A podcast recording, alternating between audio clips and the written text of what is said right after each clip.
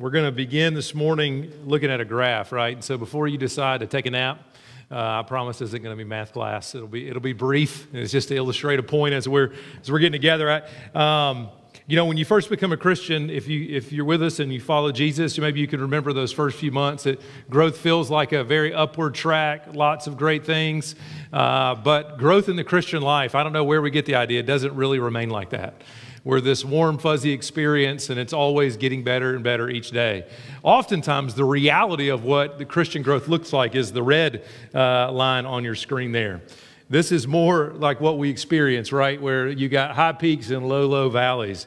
And what I want to do over the next two weeks is talk about those valleys, talk about those low valleys that we hit really oftentimes each and every day. What do we do in those? And I, and I think this is important for where we are as a season of a church. And so, as I sat here last Sunday, and great sermon from Micah from Vapor preaching about we, if when, we, when we die to ourselves, when we die, we begin to find our purpose and we can live for God on mission with Him. And I sat there and thought about it, and I was excited about what He was communicating from the scriptures and where Jesus wants us to be. And then I realized Monday morning is right around the corner. And it doesn't always feel like what I felt in the worship service that moment. And then I thought about where we are as a church, and we're in a high vision season talking about grace for the city vision, the things we want to see happen in our community and through our church over the next five years.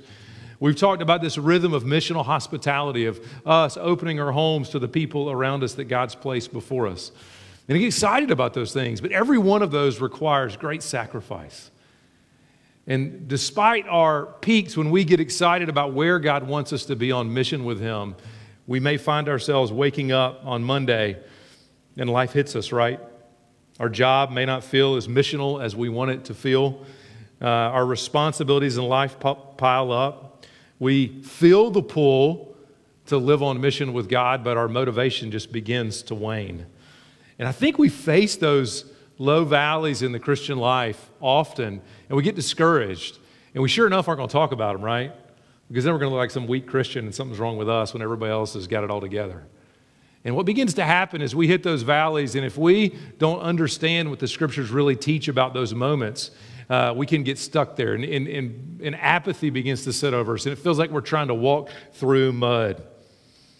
And the good news is that God's given us the Psalms.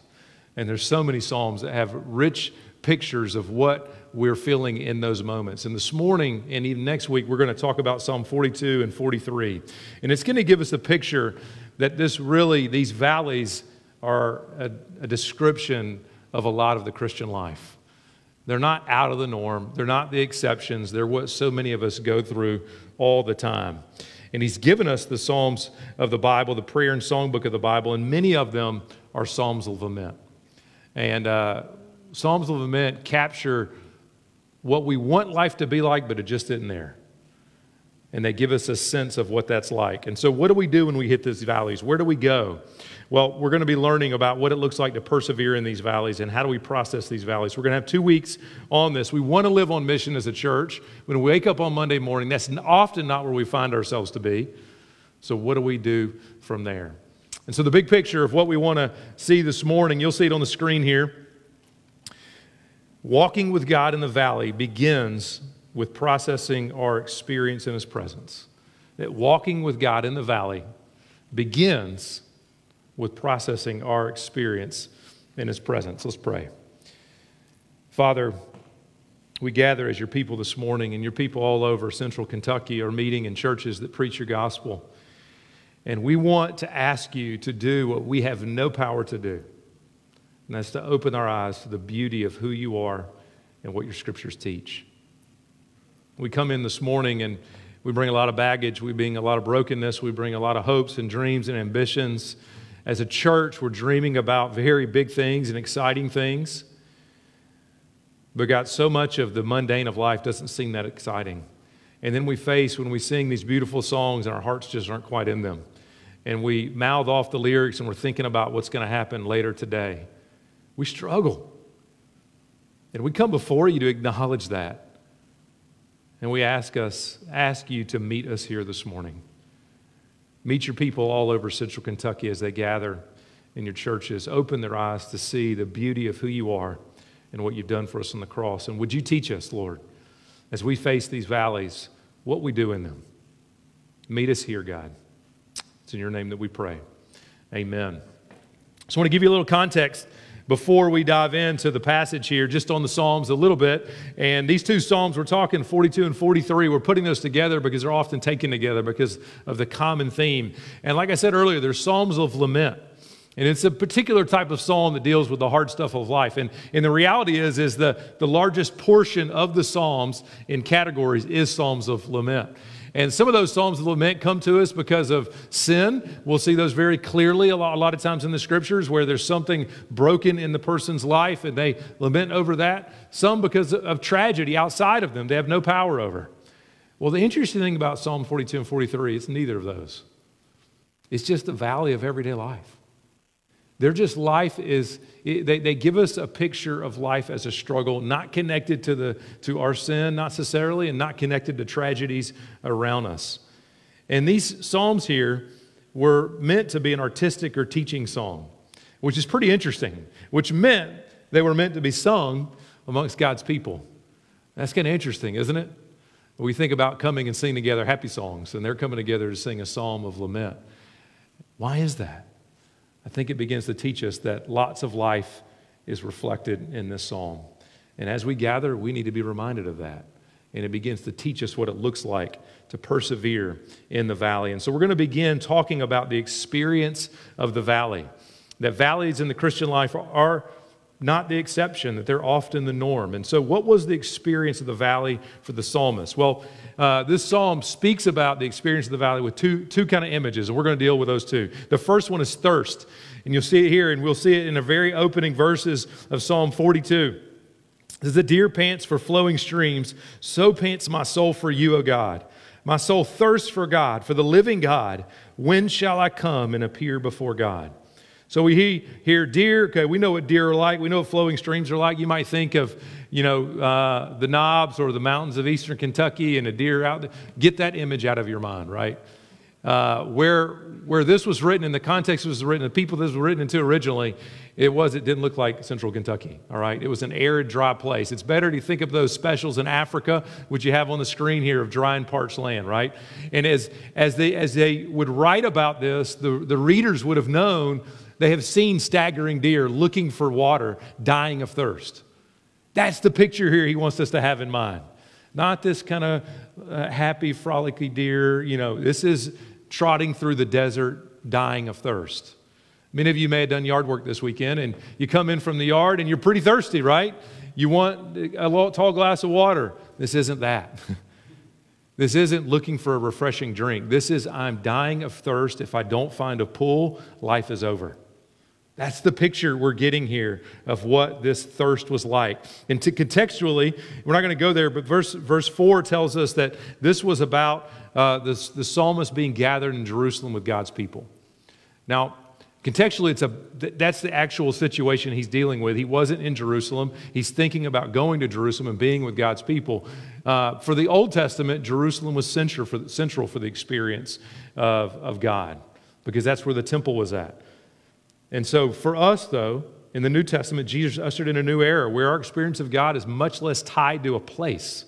Even though we can experience God uniquely as we gather in a worship service, it's not the same as it was in the Old Testament. But what's at the heart of this psalm is about God's presence.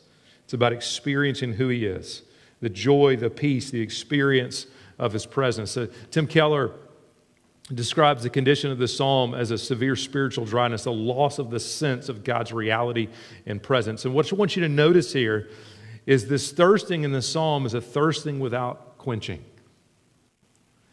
And I had an interesting experience early in my Christian life. There was a lot of thirst for God, a lot of quenching of that thirst and finding in God. There became a season where it wasn't, there was thirst, but no quenching. And I remember, you maybe you guys just know this guy named Paul Washer, uh, great preacher, speaker. We had him at a conference uh, when, when I was working with a ministry called Campus Outreach, and we got to have lunch with him, and I was just talking about my experience. He said, You realize, Kevin, that's normal Christian life, right? Have you not read Psalm 42? Every other time I read Psalm 42, I thought about it as a thirst being quenched. Went back and read it again. The thirst isn't quenched. The psalmist finds himself thirsting for God, but nothing seems to be there. And we can often find ourselves here, can't we? It's a taste. We, we know what God's love tastes like, but we have a season where His love to us is more like a concept. We sing songs and they're just words on a page to us, right? It's when the, reading the Bible can often seem very dry and dull. Nothing seems new or exciting to us. It's when God can feel distant and absent. It's when accomplishments at work or entertainment or more stuff or gains in the stock market can seem a whole lot more appealing than God can. That's thirsting without quenching. When we don't have, when we're not gaining traction, right? We don't want the stagnant waters of the world, but we can't seem to find the flowing streams of God. That's what the psalmist is speaking about here. That's the description. And what I want to encourage you with is God gave us these Psalms because He wants us to know that is a lot of the Christian life, this side of Jesus returning. That's the picture thirsting without quenching. Then you get another image here of the waves crashing. Psalm 42 7. Deep calls to deep at the roar of your waterfalls. All your breakers and your waves have gone over me. Again, this image begins to help us understand more what the season of the Christian life is like. It's like being trapped in a stormy ocean or a waterfall that keeps beating you down. You can't catch your breath. You feel like you're drowning from life. That's the picture here that the psalmist is describing. And as I thought about this image, I thought about I would love calm waters of life to live out God's purpose. I'd love it. I'd love it if life was easy. It'd be a whole lot easier to live with the mission that God's called us to as a church if life was easy. But much of life feels like the breakers just constantly crashing over your head, right? You, you're ready and you're eager for mission, then the wave of just broken things around your house that you got to fix falls on you. You had that wave where you just wake up and you had plans, and all of a sudden you got a tree through your house, right? That happened to several of our families this week. The wave of seeing others' lives on social media crashes down. It looks a lot better in your life, right? The wave of seasonal depression or other long term depression crashes upon you. The wave of a bill with no money to pay crashes. Student debt crashes upon you, right?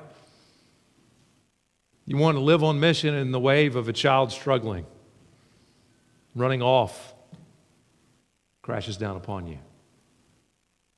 The wave of illnesses and deaths crash upon you. And those waves are on top of a thirsting for God that doesn't seem to get quenched. This is the life, the valley that the Psalms are telling us about. One of the waves that the psalmist felt was being marginalized and made fun of by those around him. Listen to Psalm 42, verse 3. My tears have been my food day and night, while they say to me all day long, Where is your God? They're mocking him. He calls it a deadly wound in his bones. His adversaries taunt him while they say to me all day long, Where is your God? Some of you know what this feels like, right? This is a different place and a different time, but many of you know what it's like to be marginalized by your family, right? Or in school, you feel this. You feel like your friends mock your faith. I've been on the other side of that as a non Christian, mocking my friend's faith. Maybe in your workplace where you're looked down upon, you're avoided or talked about behind your back. That was some of the waves that were crashing down upon the psalmist. And so, where did this leave the psalmist? Well, he gives a summary and really is a, a, repetition that brings these two, two Psalms together. That's a summary of what his experience felt like. And so we'll see these verses on the screen here. There's a sense of being feeling forgotten by God. Psalm 42 9, I say to God, my rock, why have you forgotten me? Many of us don't know that we could be that bold to say that to God, but the psalmist felt that comfort. Right? 43 2, why have you rejected me? He's saying to this to God. Then there's a phrase that's repeated three times in these two Psalms that capture the summary. It's in verse 42, 5, 11, and 43, 5. Why are you cast down, O my soul? He's talking to himself at this point. Why are you in turmoil within me? So, where does the thirst and waves leave him? Not a pretty place. Cast down and in turmoil. The cast down, the despair, reduced, weakened. That's the definition of it. Turmoil, it's troubled, unsettled, churned up inside. Can you identify with these phrases? Many of us don't want to admit this is where we are. This is where I found myself many times. These phrases greatly capture my experience. And I want us to see that the Bible is right in calling us on a high missional purpose and as a church to have a high mission on where we're going. But it's also realistic to tell us what the day to day life often feels like. We hear the great calls to live out for the grace for the city vision to intentionally embrace the rhythm of, rhythm, of missional hospitality. But when we wake up each day, oftentimes what we feel is what Psalm 42 and 43 is telling us. What do we do with that? How do we walk in the valley? What are the first steps that we need to take? Well, I want us to begin talking about what it looks like to process the valley in His presence, but there are a couple ditches that we need to be aware of when we're in these valleys. And you, you'll, you'll see them on the screen. The, the first ditch here, I, I believe, is, a, is that we want to abruptly deal with the valley by taking a good theology that we know that God is good and sovereign and in control and He's working all things for good, but we want to quickly stamp it on what life in the valley is like. And just quickly tell ourselves it's going to be fine, it's going to be fine, it's going to be fine. And there's nothing wrong with that theology. It's true. And there'll be a time and place, and we'll get to next week when, it, when we need to remind ourselves of the truth of who God is. But there's no cable cars out of this valley, there's no shortcuts. Quickly saying and positively thinking about what God is really like doesn't necessarily get you out of the valley quickly. And that's a ditch we can fall into because that's not what we see happening. There's no quick way out of Psalm 42 and 43. But another ditch and another danger for us is that we feel this unquenched thirst for God, and we've got these waves crashing over us.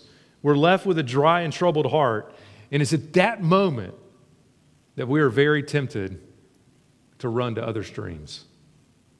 The valley, God doesn't seem to be delivering. I got this thirst. God, obviously, you're not quenching this thirst. Maybe this thirst is meant to be quenched in other places. So you binge on technology, right? scroll through Instagram.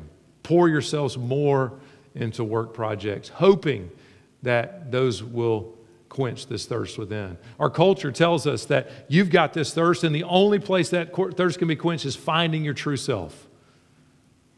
And we go deeper and deeper in trying to figure out what actually that means. And it's like chasing for a pot of gold at the end of the rainbow. It ain't there. This thirst is the right thirst and it's a thirst for God. It's not a thirst that can be quenched in anything else, and we can't mistake that. Alexander Maclaren, a 19th century Scottish Baptist minister theologian, he says this, it'll be on the screen. It's profound that he wrote this in the late 1800s.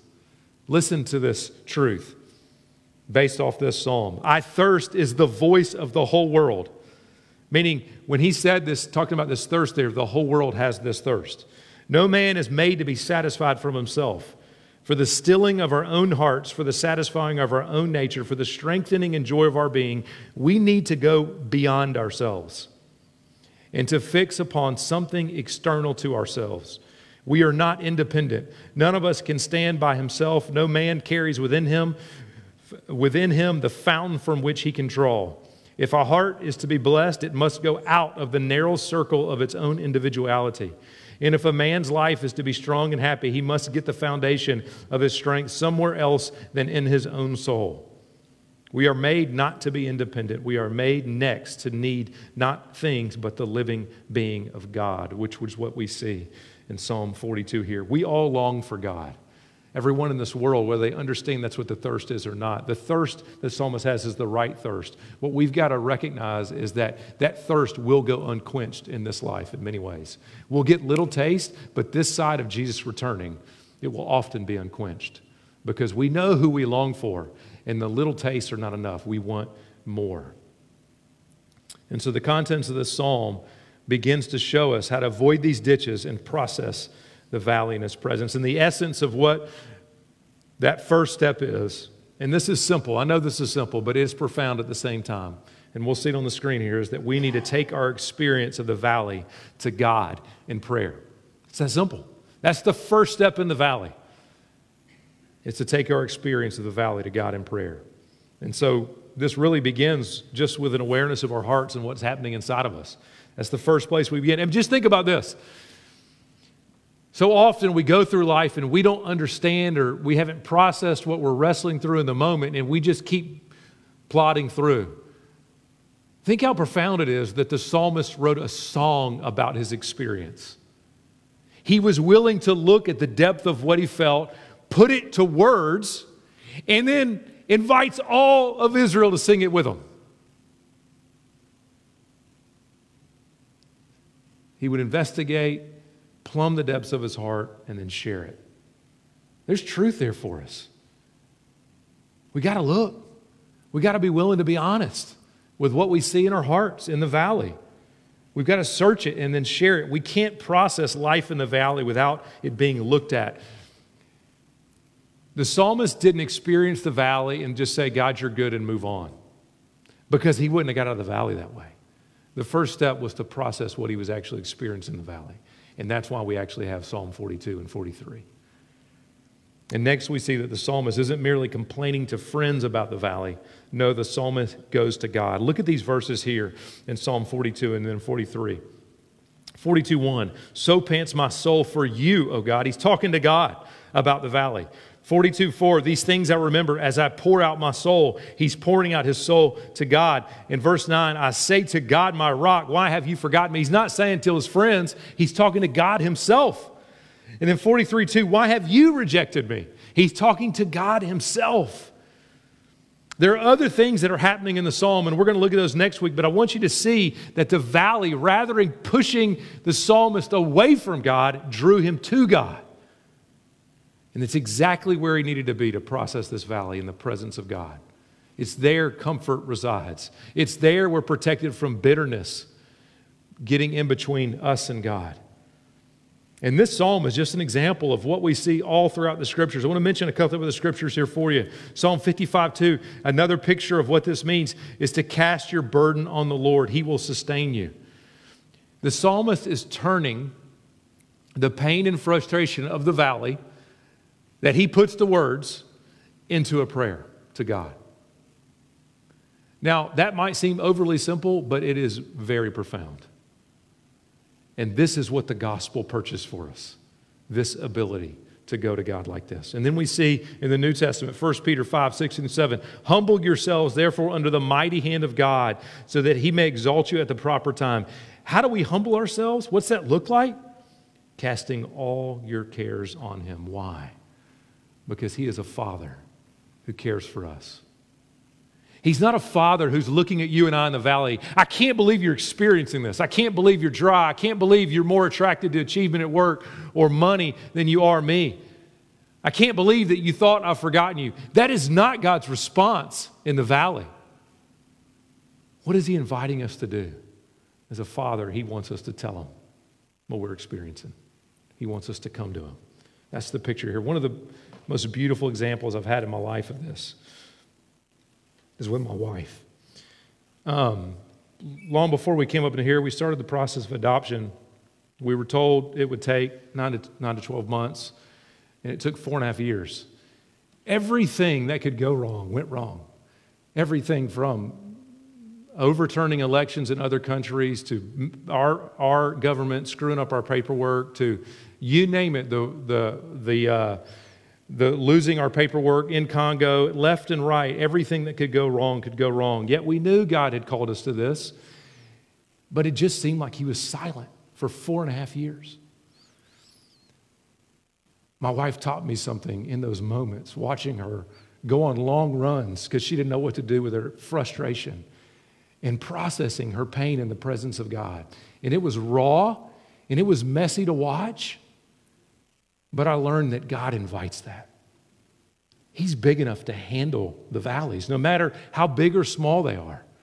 And He invites us to process those in His presence. And it wasn't pretty, and it didn't look that great all the time. But this side of it, there's a deeper intimacy because of those valleys.